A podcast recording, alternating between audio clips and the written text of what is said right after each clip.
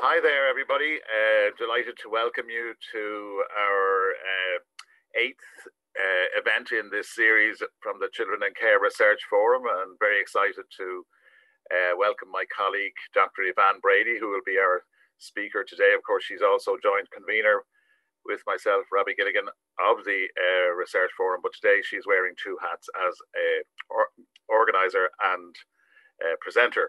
But before we go to the actual presentation, just a little bit of housekeeping, uh, some of it connected to the fact that we're living in this online world. We're all coping in our different ways with that, I hope.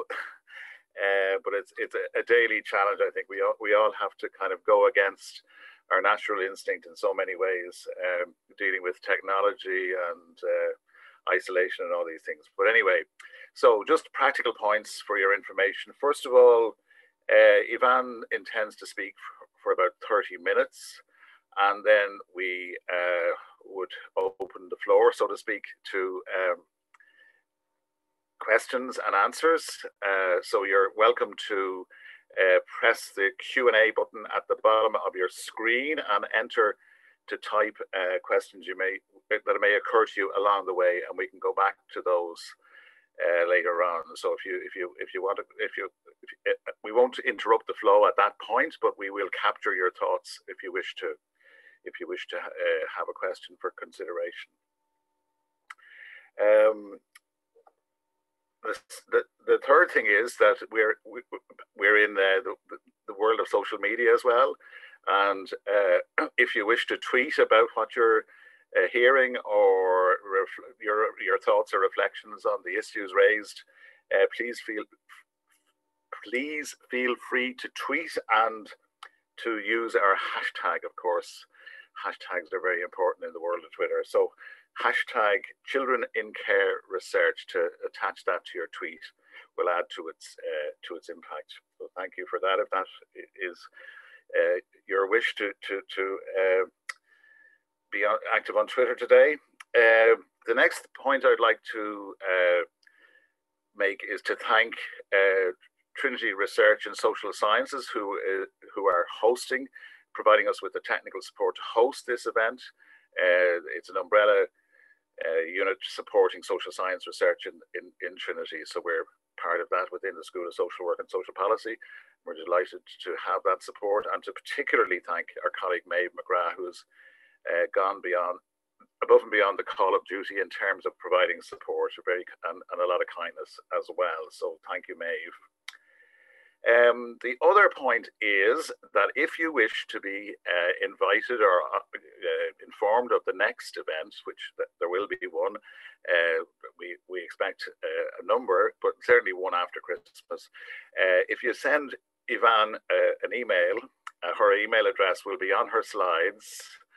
Um, so Ivan will be happy to uh, uh, record your name and address and ensure that you receive notice of the next event.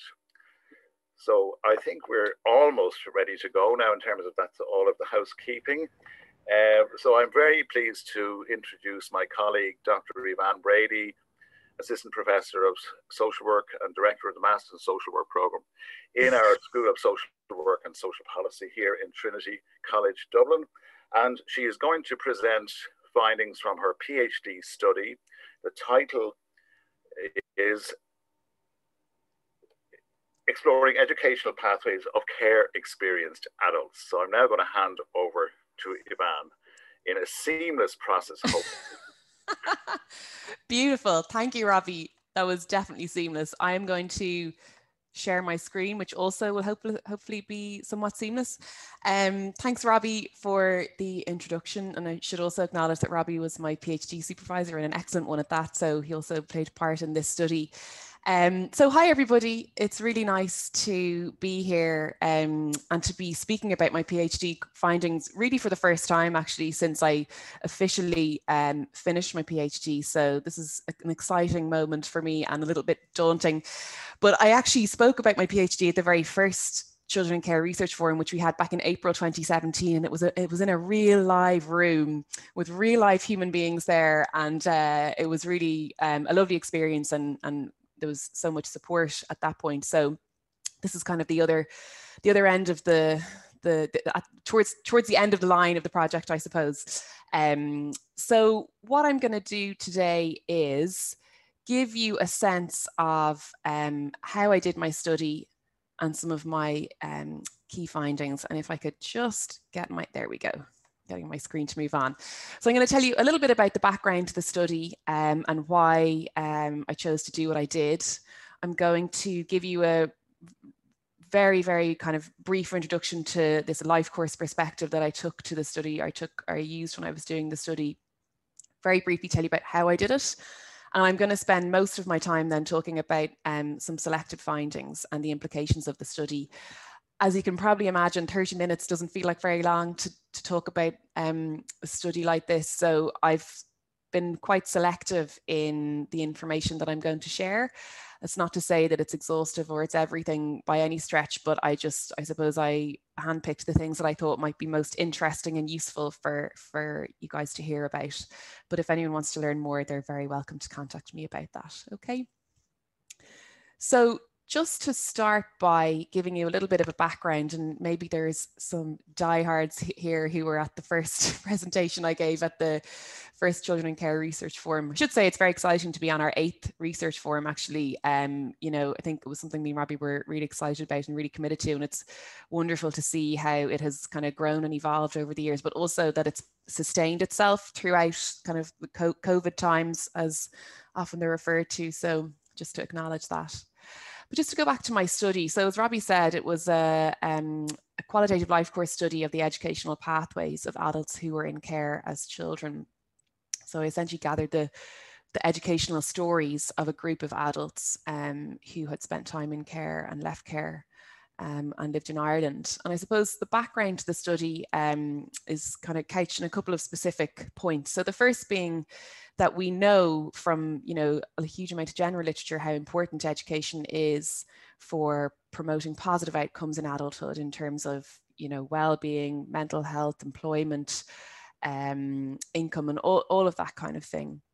It's very well established in the literature. And yet there's also fairly substantial um, literature base pointing to the low educational attainment of young people who were in out-of-home care. And that's particularly true if you look at educational attainment in those initial years after leaving care. So if we look at what's happening for young people who've left care around the age of eighteen, nineteen, twenty, twenty-one, up to about twenty-three or twenty-four, which is where a lot of studies on this topic focus, broadly speaking, the education attainment of young people who've been in care tends to be lower than that of people who haven't been in care. And educational attainment in this context means the highest level of education achieved. I think we can all probably appreciate that education means lots of different things for lots of different people.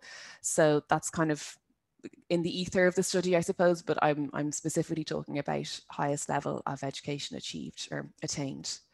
And I started to wonder, or one thing I wondered about was, I suppose, um, you know, what about the attainment and pathways through education of an older, and inverted commas are very important using that word, but an older care experienced uh, population. So what happens if we look beyond that age of twenty-four? And what happens if we look at the path that has been taken through education instead of looking at education at one point in time?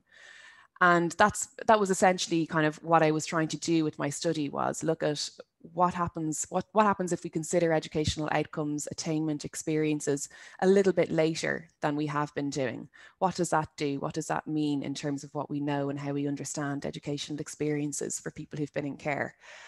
And partnered with that was this idea that I wanted to look at some of the factors that might have influenced those educational pathways over time. So these two points Uh, were the core aims of my, my PhD study. So to explore the educational pathways of adults who spent time in out-of-home care, and also then to examine some of those factors that influence these pathways over time. Obviously not looking at every single factor that could have influenced, but really I zoned in on a couple of specific factors when I was doing my analysis of my data. Just a little point on the Irish context, and I'm sure most, if not all people here will probably be um, attuned to, to some of these points, but just to note that there is a very limited amount of data available on the educational outcomes of children in care and young people and adults who've been in care in Ireland. Um, and I also just wanted to draw everyone's attention to this point around aftercare provision, because it's something I'm going to come back to when I talk about the implications of the study. So as some of you may be aware, um, The, the provision of aftercare can be extended up to the age of twenty-three if a young person is in full-time education or accredited training. And I'm going to maybe um, dig into that a little bit, or, or point out some other ways of thinking about that um, after I've presented some of the findings of my study. So you've that to look forward to. I just wanted to mention the life course perspective, which was kind of the, the framework that I, I applied to my study. Um, and I think has a lot of merit when we're talking about education and educational pathways and, um, you know, the idea of lifelong learning um, and that kind of thing, because it's a framework, it's an interdisciplinary framework, first of all, but it also explores human lives and development from birth until death. So not just focusing on those early years, those adolescent years, but really looking at the, the, the entire life course and development across that whole period um, or a, whole, a person's whole life. And something that really I think is really critical to, to hold on to when we're talking about a topic like this is something that's central to the life course perspective. So that idea that human development, sorry, human development, um, the course of a person's development, sorry, offers opportunities for growth, development and change on an ongoing basis. So it's not that opportunities to grow and develop and change end at a certain point, they're always there. And they um, can be found and can be nurtured. And I think that's a really uh, central point when you're talking about education in general um, and returning to education, but also um, when we're talking about that in the context of someone, people who have uh, care experience as well. Two last points there that the life course perspective does consider and pays you know, due attention to the relationship between earlier experiences in terms of childhood and adolescence and how those relate to later experiences in adulthood. So looking at those, th those things that may play out over time. And it identifies the long-term role that those experiences can play in influencing path pathways. And not necessarily in a deterministic sense, but just gives us a framework for considering and maybe un unpicking and unpacking some of the ways that earlier experiences can and often do um, impact on our uh, later lives in various ways, okay? Just to give you a sense then of how I did my study before I tell you a bit about the people I spoke to and, and what I found. So use that life course perspective. I, I did educational life history interviews with people. So I essentially asked people to tell me about their educational story from their earliest memory up to present day. And I always feel like that's an interesting thing for everyone, anyone to think about, you know, where are you now and how did you get there is essentially uh, what I was asking specifically in the context of education.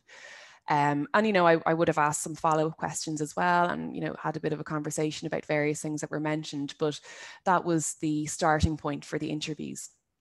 And I spoke to eighteen care experienced adults um, who were aged between twenty-four and thirty-six, um, who would, generally speaking, spent at least two years in care.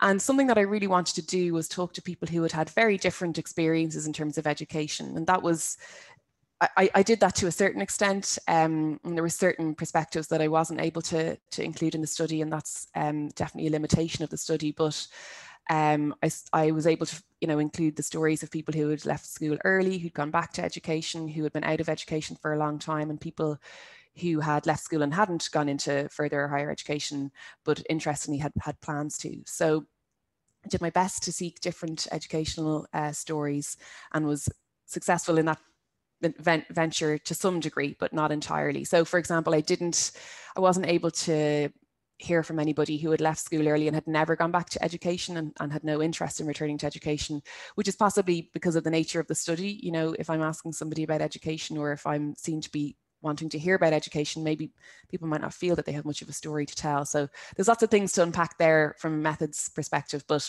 that is not for today. Don't worry, I'm not going to go down that rabbit hole. But to tell you a little bit about the eighteen people that um, so generously gave of their time and their stories to be a part of this study.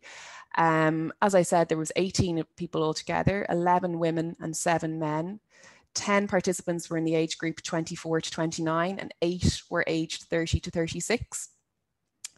And they were from all over Ireland. Um, kind of, it's mad now to think that I was driving all over Ireland to do interviews, but I was, and it was so glorious and so lovely. And I did not appreciate how amazing it was to leave your county and not, you know, be worried about many different things. So that was really lovely. And, you know, I, I met people in all kinds of places and had conversations in lots of different contexts. And it was it was a really lovely experience. It was probably my favorite part of the, the research process, was speaking to the people who shared their stories. Interestingly, the number of placements people had had, and this may not come as a surprise to many of you, some people had had one placement, some people had had twenty-one placements, and some people had had twenty-one placements and more, and, and weren't able to give a definitive number, which is obviously a notable point in and of itself. So there's a big, big range there in terms of the number of placements. And in terms of the type of placement that people had been in, um, six people had been only in foster care, six had been only in residential care. It's kind of a funny way that it split up so beautifully, so symmetrically for me there. But then six people had been in a mixture of foster care and residential care, and some people had also spent time in um, secure services, secure units, and uh, a couple of people had spent time in hostels and hotels as well as that. So that's why I have that little plus sign, mixture of both, plus um, indication the the the other other contexts that people ended up uh, staying in when they were in care. And there was a big range as well in terms of the age when people left school, from the youngest at fourteen up to eighteen, up to nineteen. And I think it was about five people had left school early, but the other thirteen had left school um, after their leaving cert. So just in terms of the, at the point of interviews, so I did my interviews between uh, twenty seventeen and twenty eighteen. I hope I have those years right. I'm pretty sure I do. I started recruiting in March um, and I did about eighteen months of recruiting and interviewing. Um, so seven of the people I spoke to had master's degrees, one person had a higher diploma, six had undergraduate degrees, one had a diploma, two had done post-leaving cert courses, and one had done um, the leaving certificate. So a range there in terms of the various pieces of education people had completed. And interestingly, pretty much everyone I spoke to had plans to go on and, and do more, except for the people who had done masters. There was a couple who wanted to go on and pursue further um, education beyond masters, but of all the people I spoke to, they they were very keen to pursue further education, and and education was very much a feature of their lives, which maybe we can discuss at the end of the presentation. So I'm going to move on now to start talking about my findings. So this is not, um, as I said, it's very hard to, as I'm sure you can imagine, eighteen stories per, lends itself to being, you know, hugely rich, detailed, complex um, data to, to then go and analyse. And there was so much in the data. Um, and I reported things beyond what you're seeing here in my final thesis. But these are the things that I thought were particularly important for, for today to, to share with you guys in, for, for this presentation. And I'm going to talk a little in a little bit of detail about each of those. Okay, so the first finding there being this point that we should expect to see diversity in the educational pathways of people with care experience. And I'll speak to why that was a finding in a moment. Then we'll look at how the connections with key people can play a central role in influencing educational pathways and can be seen throughout a person's life. Okay, and bearing in mind that the people I spoke to weren't weren't old, and in, you know, the age of thirty-six is not is not old. It's it's old, I suppose, but um, even up to that point, there was many different influences and um, factors shaping people's pathways in terms of the role of other people. And then I'm going to talk a little bit about how this idea of disruption or developmental wobbles in educational progress may be the norm for, for people with care experience, as it so often is for people without care experience. And I'll talk about that a little bit as well. And then just finally zoning in on this fact that there is this ongoing potential for new beginnings and opportunities in education, which I think is really apparent um, in, in my data. Uh, so without further ado, to tell you a little bit about this point around the fact that I think we should expect to see diversity in educational pathways of people with care experience. So when I analyse the data, I, if anyone re is really keen to know how I analyse the data, please let me know, but I'm not going to um, go into that now. I think the findings are probably more, more interesting uh, at this point. But I was able to see, broadly speaking, now obviously, you know, com compartmentalising um, lives and stories is tricky, but when I looked at, at the, the various pathways that everyone I spoke to had taken, and I broke them down and I tried to group them, in a sense, I, I spotted these four pathways. So this typical pathway, the typical pathway plus, and short-term and long-term disrupted pathway. And I have those last two in bold because most people I spoke to followed those uh, two pathways or had, had taken those two pathways. So just to give you a sense of what each of them looked like. So this typical pathway, um, and there were three people who um, fell under this category. So you have, you know, this fairly typical pathway, I suppose, or an expected pathway in many ways. I think, I wonder, it's not necessarily as, as typical as we think, but moving from primary school into secondary school and into higher education. And that was the experience of three people that I spoke to. And then for another three people, um, they had taken this typical pathway plus. So the plus being this extra year that you'll see there um, in the form of further education course. So these people that I spoke to had gone to primary school and then secondary school, and then immediately after secondary school had done a one year further education course and then gone straight into um, higher education. And for the three of those people, if I remember correctly, um, they hadn't been particularly pleased with their Leaving Cert results. So they had done this further education course as a kind of bridging exercise to then move into um, the various higher education courses that they wanted to pursue. So then So, so it was three people in the first group, three people in the next group, and six people in this group, and six people in the, sec the, the fourth group. So that's twelve people altogether had this short-term or long-term disruptive pathway. So in this group, um, there was primary school and then secondary school with some early school leavers in this group as well. And then a short period out of education for various reasons, okay? So homelessness, addiction, people working, people parenting for, for their own children, and also uh, sometimes caring for, for relatives um, and parents often.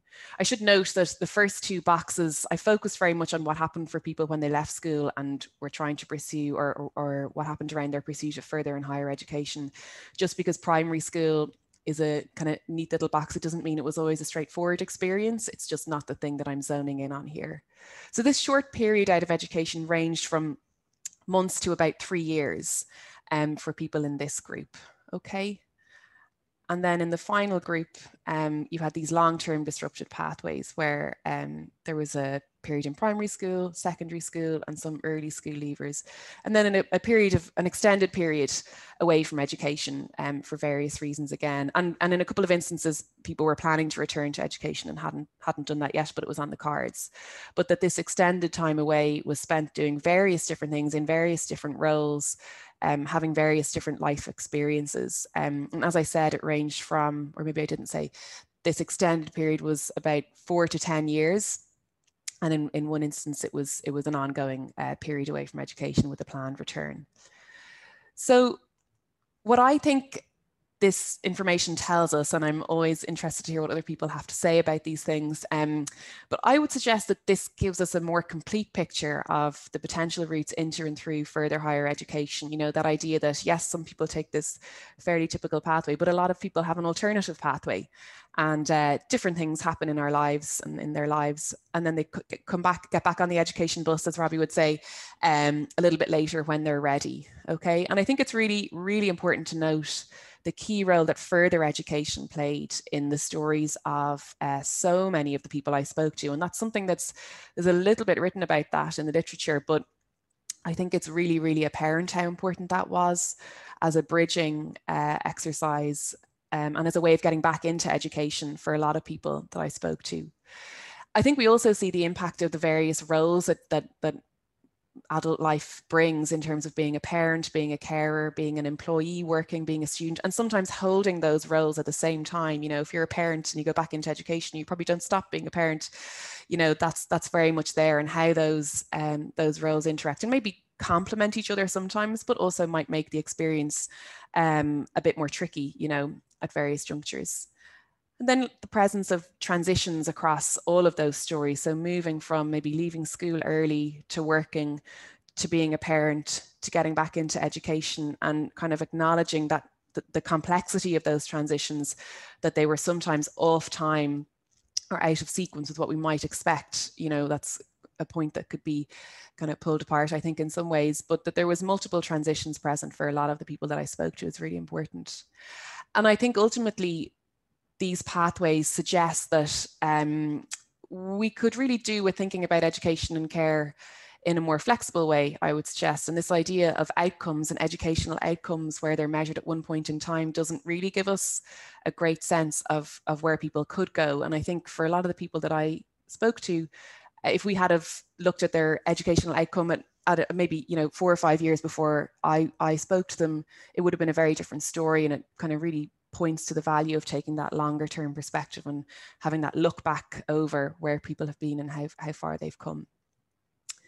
So just moving on then to the second kind of big finding, I suppose, and this one's very much about the role of other people in influencing um, educational pathways and the fact that that can be seen throughout a person's life. And I'm sure everybody here has got somebody or some people that they can think of that were really, uh, you know, key and pivotal in terms of their own education, be it for good or bad, I suppose. Um, and, and I suspect that those people may be present at different points in our lives, and it's no different for the people that I spoke to as well. So the four big points under this finding are the idea that opportunities for educational support are present across a person's life course. The idea that family, and I'll unpack that in a moment, is a central source of educational support.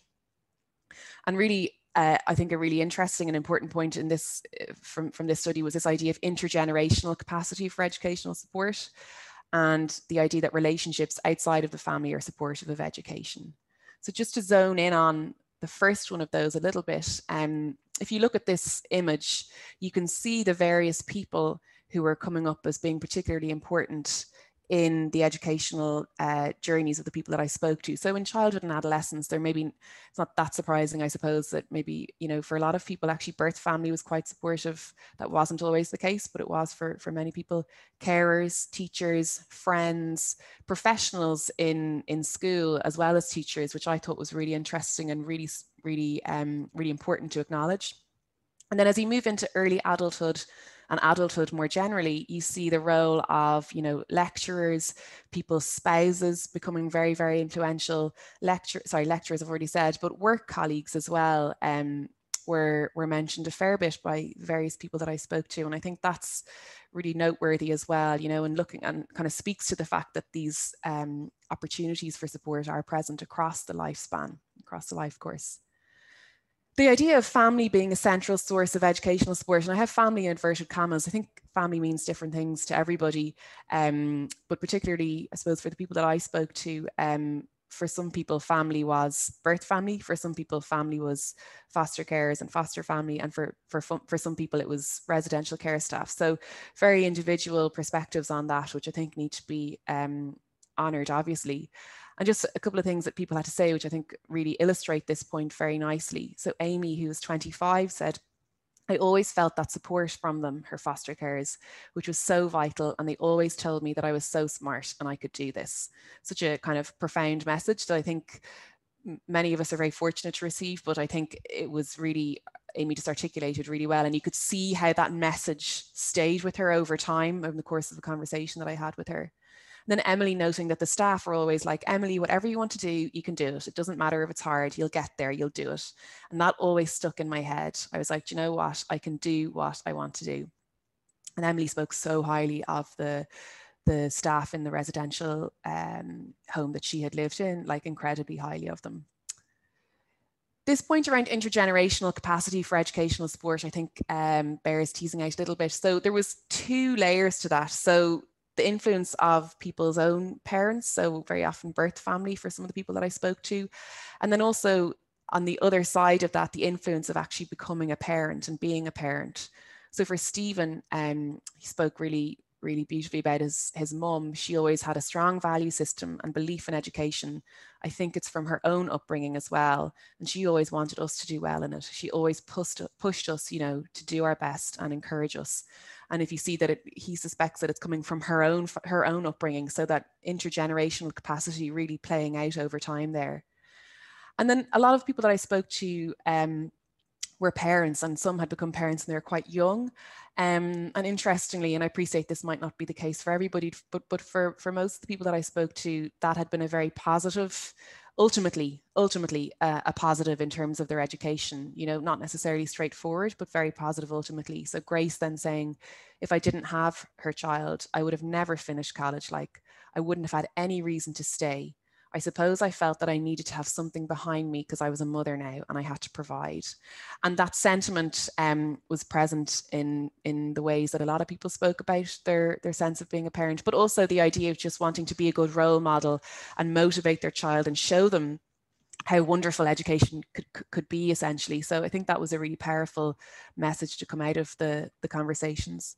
Then lastly, um, just to note that this idea that relationships beyond the family are supportive of education. And in many ways, a lot of this stuff is kind of intuitive and makes sense, but um, I always think it's useful to have evidence to kind of to, to back it up. So people here talking about friends and lecturers as being really important and pivotal, actually, um, in many ways to these people's stories. So Claire, who's twenty-six, saying that her friend would be a massive encouragement and a massive help in the last four years while she completed her degree, and even in terms of my confidence and positive thinking. So it's not just about practical things, but about kind of, you know, being there, being that reminder that, you know, you can do it.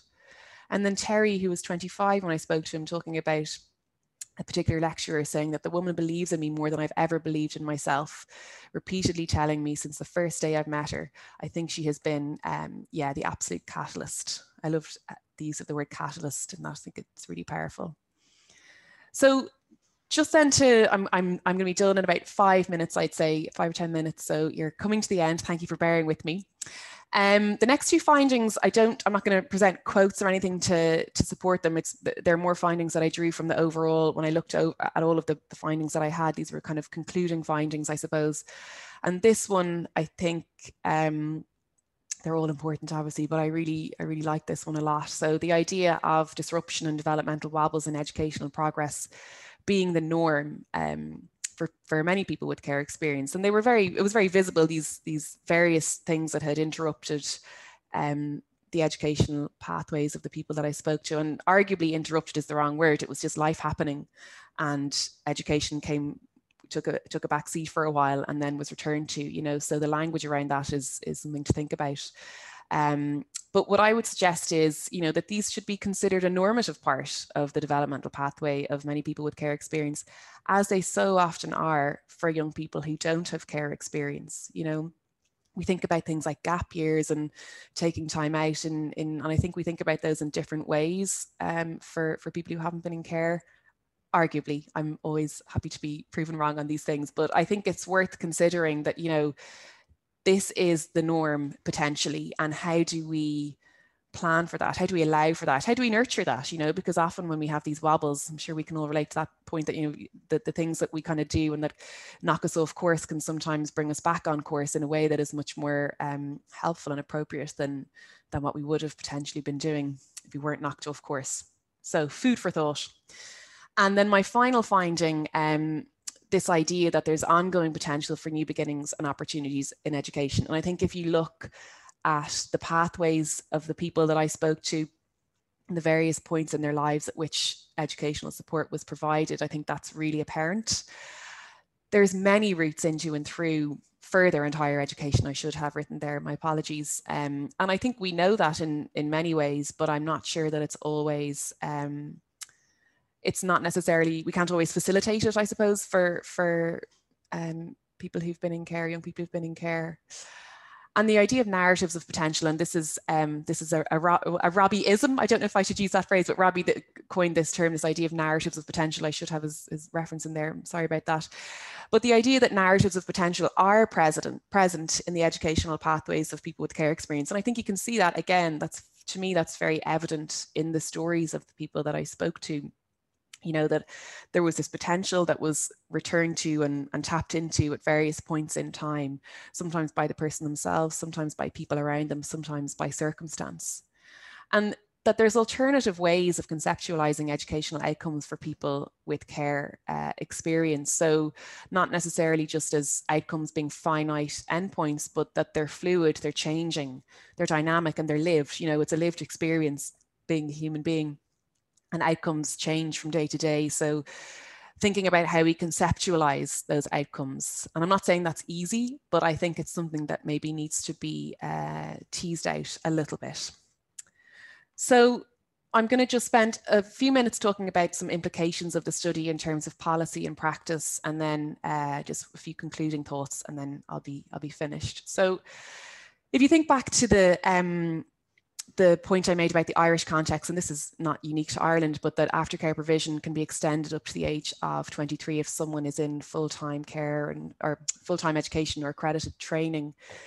And I think that the data from, or the, the, the, yeah, the data from this study, and I'm aware that it's a small study, but it's a study nonetheless, and it's a study in the context of having very little information on this topic in Ireland. But policies in relation to the education of people with care experience arguably um, would be well placed to allow for and expect diversity in educational pathways. I think if you look at the group of people that I interviewed, Um, you know, they had really done incredible things in terms of education, and, and there was still this diversity, and, and this passage of time was necessary for many of them. And I think it's understandable to think, and this is documented, this is not new information that I'm, I'm kind of bestowing, but that those initial years after leaving care can, not always, but can be tricky years, and there can be a lot, lot of things to figure out, and education isn't necessarily number one on the prior priority list. Um, it is for some people, but it's not for others. And how can we kind of allow for that? Can we allow for that? And then the second point there ties very much into that, um, is the fact that extensions and aftercare support are contingent on the pursuit of full-time education, notably the full-time. Is that problematic? Um, I would suggest that it maybe needs to be looked at.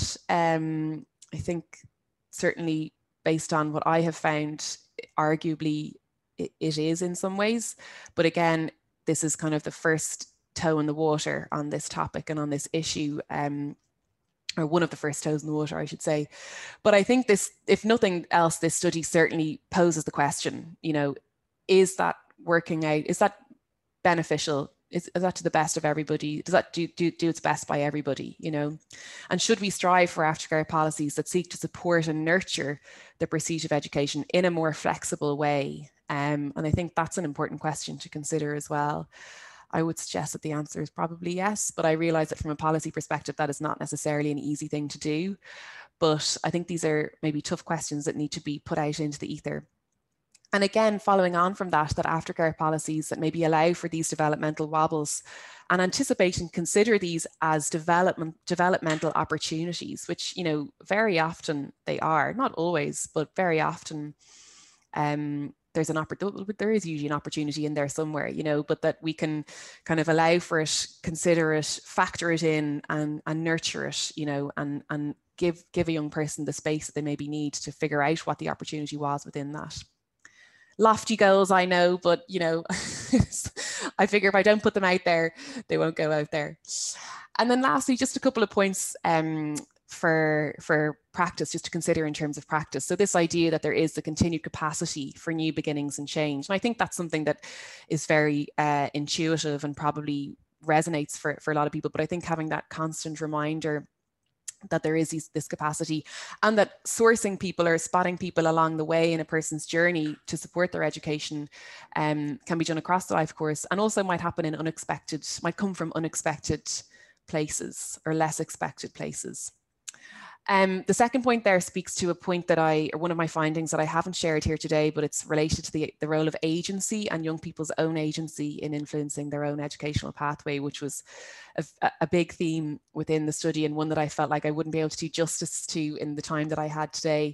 But I think it's, it's, it's, it's worth noting the importance of being attuned to the impact of an individual person's actions, but also noting the constraining nature of the structural factors that they might be um, limited by, you know. So for example, one of the young people I spoke to, one of the adults that I spoke to, um, this is not an unusual story, I suppose, but he w had to leave his residential care home in his leaving cert year, and that had a knock-on effect. He wanted to do his exams and he wanted to do really well, but he was, you know, wildly impacted by his living circumstances at that stage and moving into his own apartment and things. And that was, that was a tough one for him at the time.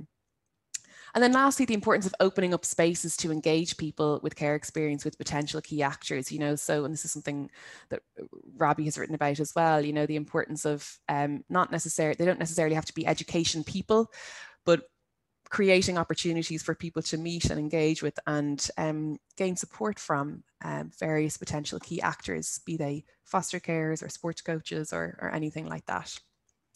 So lastly, um, just a concluding comment here, that I think the study findings suggest that we do, if we could possibly think, we need to think a bit more flexibly in terms of the policies and the ways we think about educational outcomes um, when we're looking at it, the issue of the educational progress and attainment of people with care experience. I think this study really highlights the, the need for flexibility and the need to kind of maybe look at what we're doing and how that fits with the, the lived experience of um, people who have been in care. And that's just something to kind of think about, I suppose.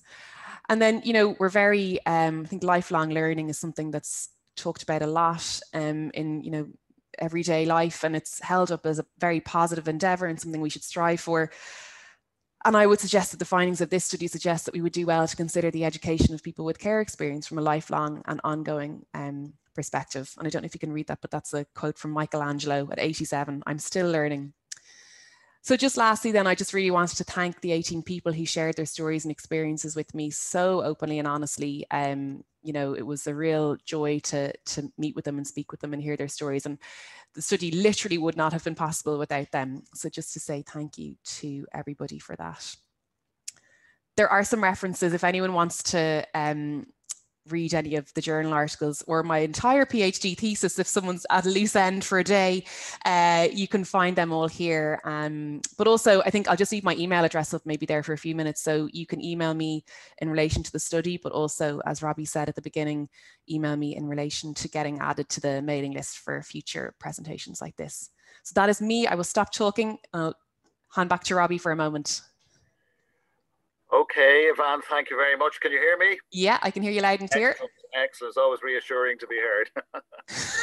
I know, I know. Especially when you're live with sixty-five yeah. people or something like that listening. I know, no pressure, no pressure.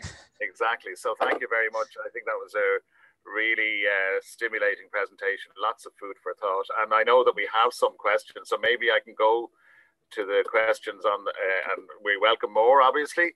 Perfect. Uh, so the first one, I'm going to read out the questions uh, for the benefit of the audience and for you, of course, Yvonne, to give you a chance. Yeah, thanks. Hope I can answer them. Okay, so the first question, the comment from Neil Forsyth is that uh, this is a very interesting study.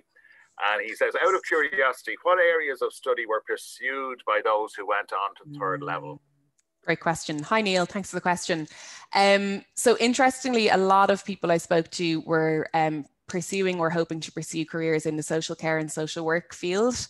Um, some people had gone into education, some had gone into uh, kind of marketing and business side of things, but there was a very definite uh, weighting towards social care and social work courses for sure, which I think is an interesting point in and of itself, but yes.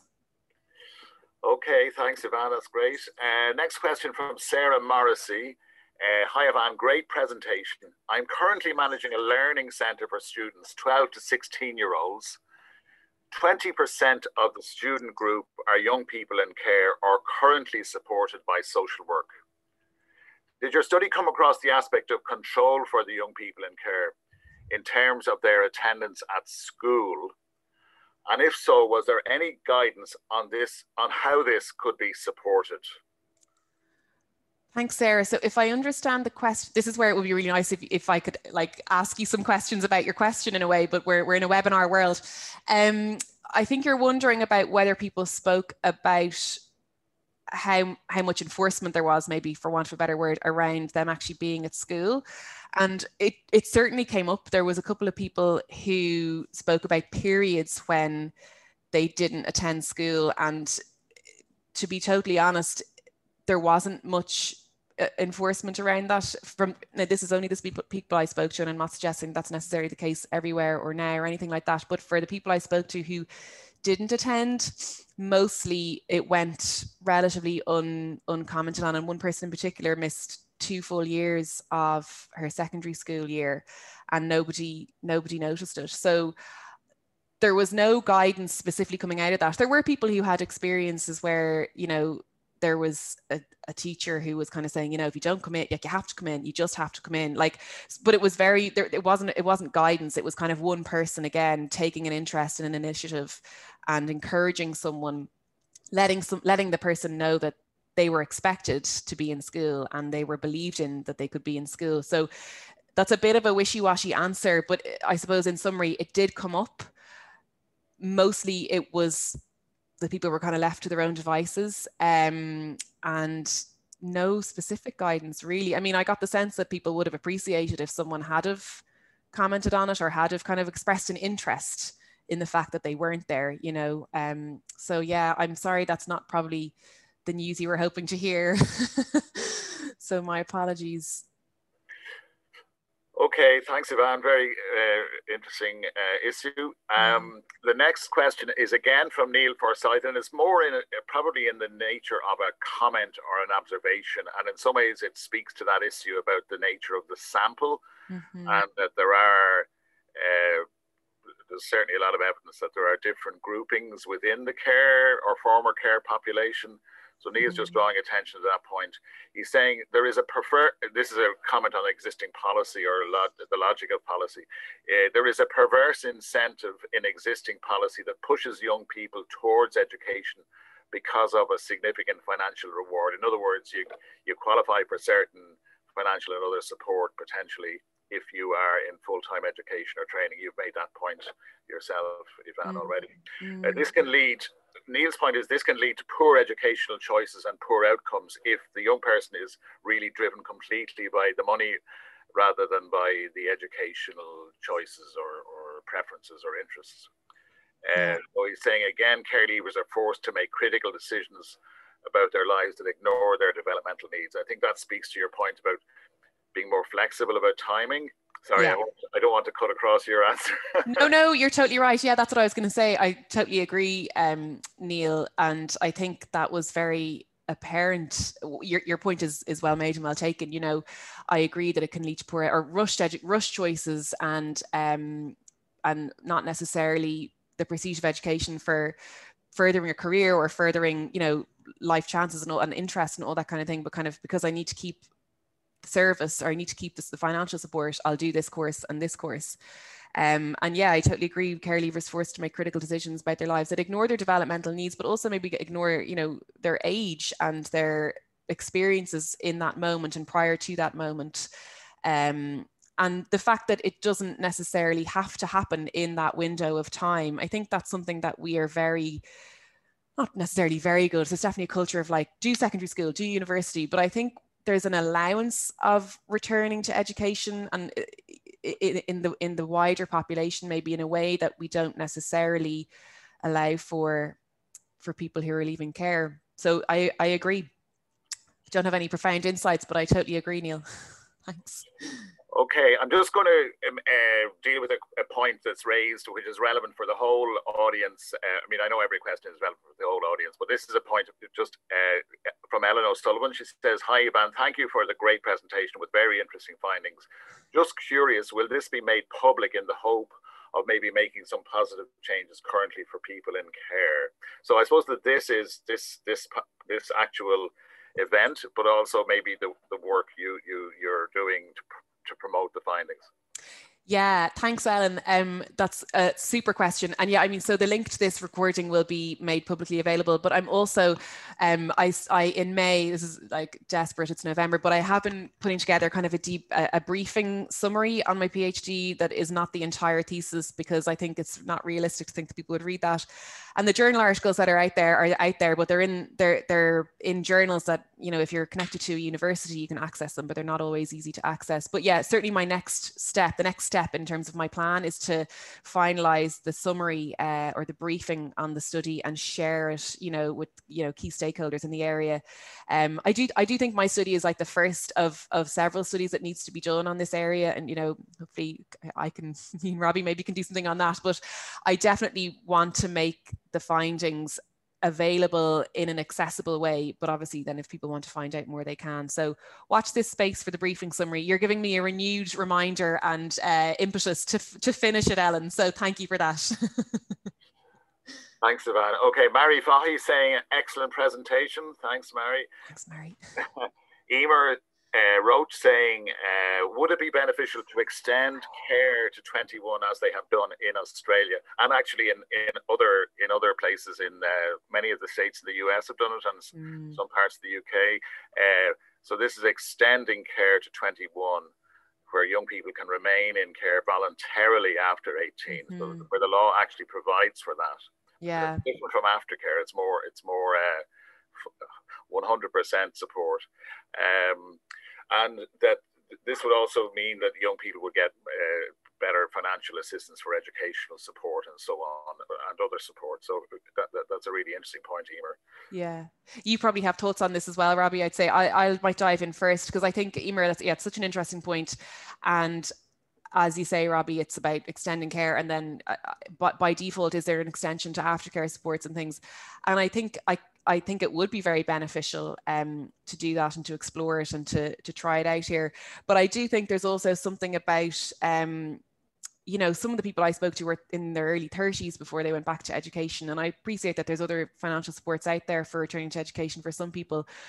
But part of me thinks that, you know, if you've been a child who's been in care, you're a child of the state, and um, just, this is the kind of stating the obvious again, but once you turn eighteen or twenty-one, whichever the age, you were still a child of, of the state. So arguably, you know, extending care to twenty-one is a, is a brilliant starting point. But, you know, what about financial and educational supports down the line, the further further down the line? You know, if someone decides when they're forty, they want to go back into education, and they have been in care and they are, you know, don't have any other means for doing it, is there a, a role for the state to play in supporting that? So, but to answer your question, I think it potentially would be very beneficial. And I think, yeah, as you say, Robbie, it's happening in other jurisdictions outside of Australia as well.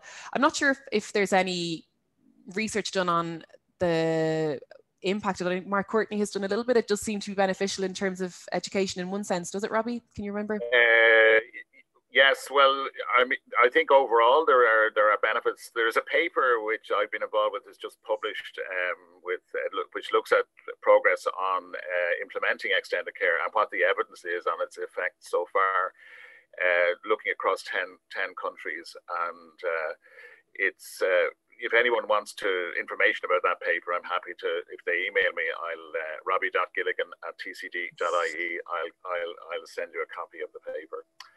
Um, so, so the Lisa, Lisa Garvin, uh, a nice message, uh, and remembering that educational journeys proceed at different paces.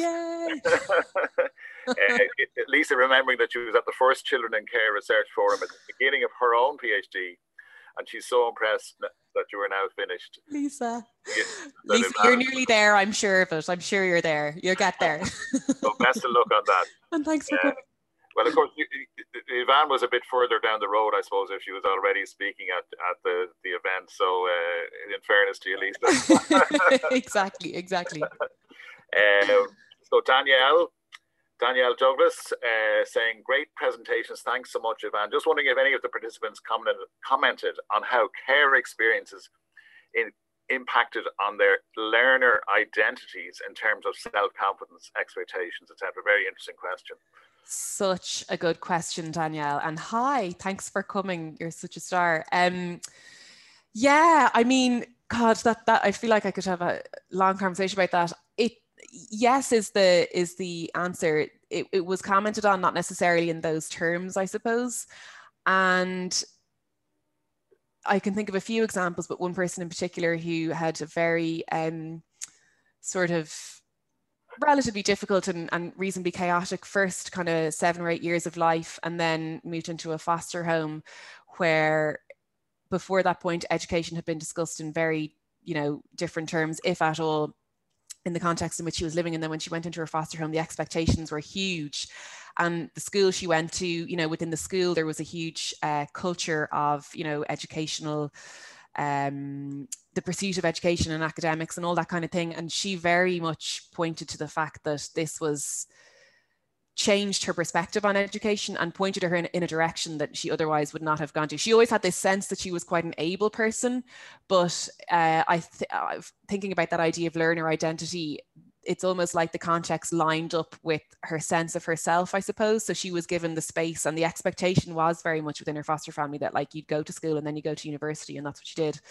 Um, and that was true of a lot of people, but interestingly as well, it also had the opposite effect, where people had very negative experiences in care in terms of their uh, lack of encouragement, or kind of outright uh, discouragement, I suppose, in terms of education. Um, And that had its own impact. And I think, interestingly, for the people I spoke to, they were ultimately able to turn that around as a motivation for education, but I think that's a very dangerous thing to be thinking that that, would, that that is what happens always, because obviously it can have quite the opposite effect and really stay with people. So yes, they did. And you're making me think maybe there's something to write about this from this paper as well. So um, maybe we can chat about that, Danielle, I don't know. But yeah, it's a great question. And it's probably one that'll be stewing in my mind after this, and I'll think of loads of things that I should have said. But that one person, I think kind of that example captures that in a way, I think, um, that the experience of coming into care, and specifically this foster home that she, she ended up staying in for a long time, and that is now her family, uh, having that big impact. Anyway, sorry, I'm, I'm, I'm waffling on, Robbie, sorry. But thank you, Danielle. Okay, well, we're, we're, we're, we're, we have some more questions, so maybe we can try and aim for a shorter, shorter answer. I'll try. Note to yourself. Uh, Sharon Fogarty saying, excellent presentation. Thanks, Savannah and Robbie. Deirdre McCormick saying, great presentation. Julie Cal saying, great presentation, Savannah. I have, con I, I have uh, been concerned in practice that some of the most vulnerable young people have such a desire to break their connection to social work at eighteen that they walk away from support without maybe fully understanding the implications of this, for example, losing financial and professional support. Did you find any evidence of this? I fully agree with your thoughts about the need to allow developmental breaks. Yeah, okay, I'm going to try and give a short answer here, uh, Julie, because I'm just, so, so yes is, is the answer. And it's interesting because two two people are coming to mind who uh, spoke about this, about like, you know, having no interest in engaging with aftercare sports, and, and really has been like, what is that? I don't even want to know. It's another person in my life. But actually both of those people's foster carers were, were kind of rigid on it and, and made them meet with an aftercare worker. And ultimately that they were like, oh, this is actually really helpful. So, I mean, that was the role of the foster carer in kind of navigating that with them. But certainly for a couple of people, there was a, I, I just want nothing to do with this anymore. The sooner I can get away from it, the better. And then realizing the implications of that after the fact. Sometimes one person, one person realized the implications of it just before she could could, con could contact and, and got back on the bus, as you would say, Robbie. Um, but yeah, a really interesting question, Julie. Thank you. Another one I'll probably think about after this. Sorry, that was too long of an answer, Robbie. Well, it, it, it was shorter. Alan, Alan uh, Hayes saying, thanks, Savannah. I'm looking forward to reading more about your study. Were there any findings or recommendations regarding what specific supports would have been beneficial to children with care experience when identifying their direction of study? So it's kind of, I think, a kind of a career guidance. Yes, you yeah, actually yeah. the right kind of career guidance, if I understand the question. Yeah, that's a brilliant question, Alan. No, it's not something that I actually looked at specifically, but certainly um, some people had very helpful people in their lives guiding them. Some people didn't and kind of fell into a course, and social care, social work often just felt like the one that they knew for a lot of, for, for not, not a lot of people, for, for some people.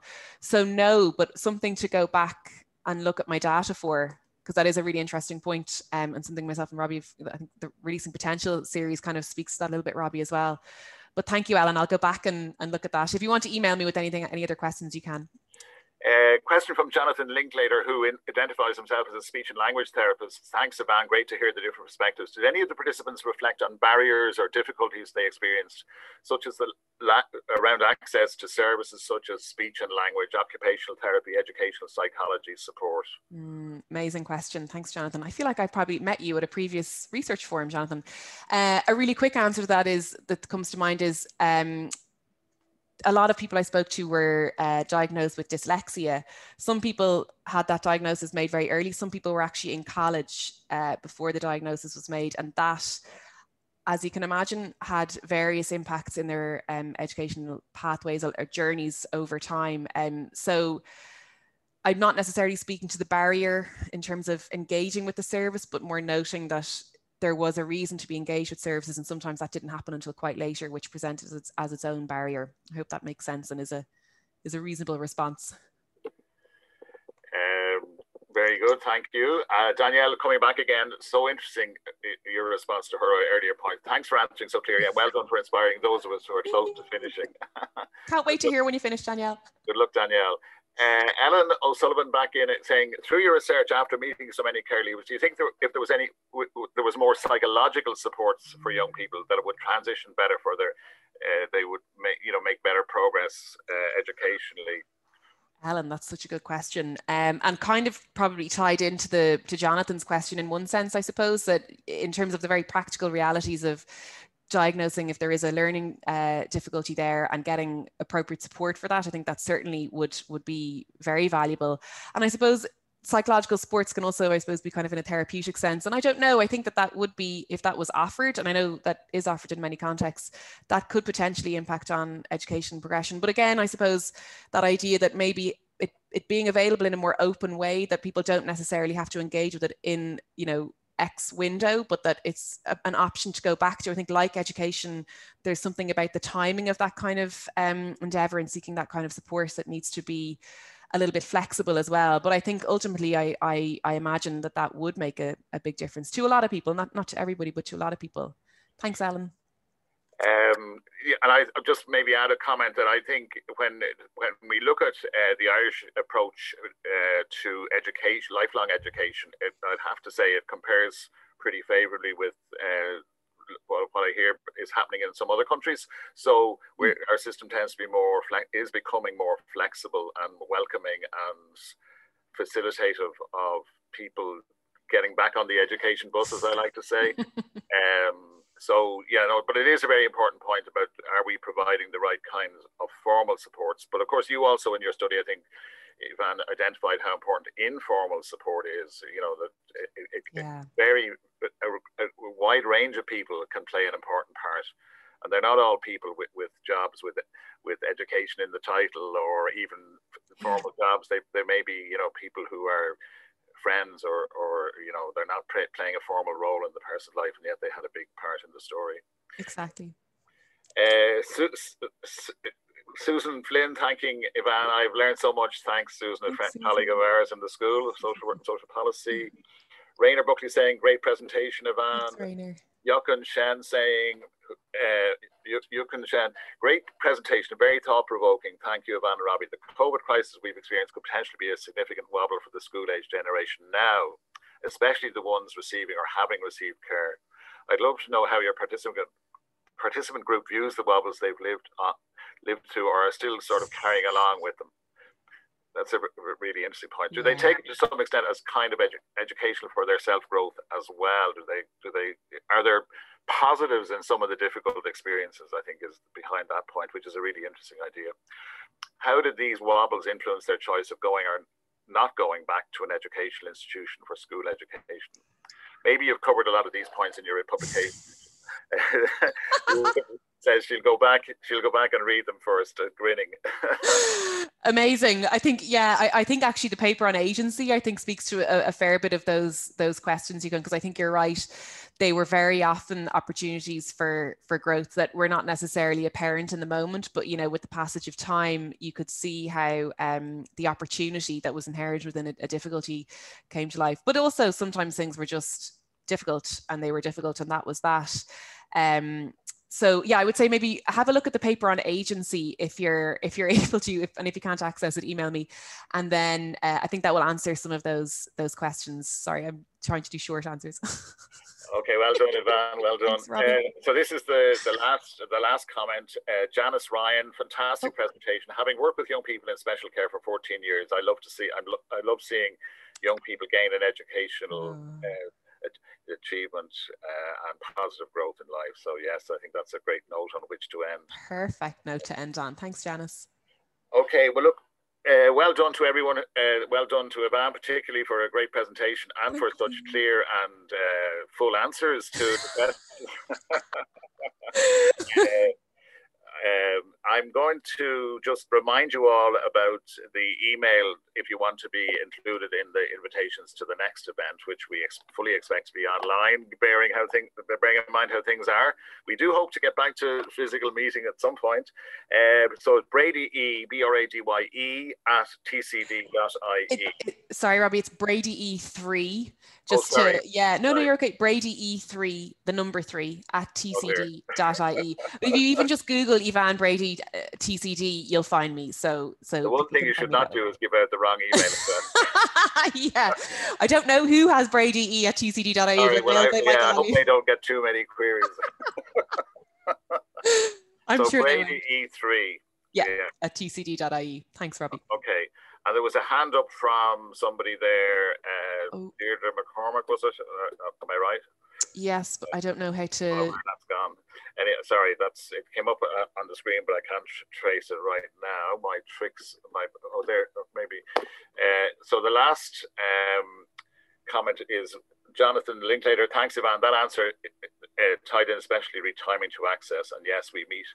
We met at the Children and Care Forum before. Thanks to Robbie for facilitating too. Okay, well, listen, folks, uh, we we we uh, try to stay on time. Uh, try and do it within an hour. I think it's a good format to to to, to give people a one hour, an intensive one hour uh, opportunity, kind of uh, a deep dive into an issue like this, which I think has been very very stimulating and hopefully uh, uh, encourages people to go off and think about uh, ways in which education and care can, can align better and open up opportunities for people when they're ready, when they're ready, not when the system is ready, but when they're ready. Thanks, Robbie. Thanks, Thank Ivan. Thanks, everyone. Thanks, Maeve. Thank you, Maeve. Bye, Goodbye, everyone. everybody. Thank you. Bye. Bye. Bye. Bye.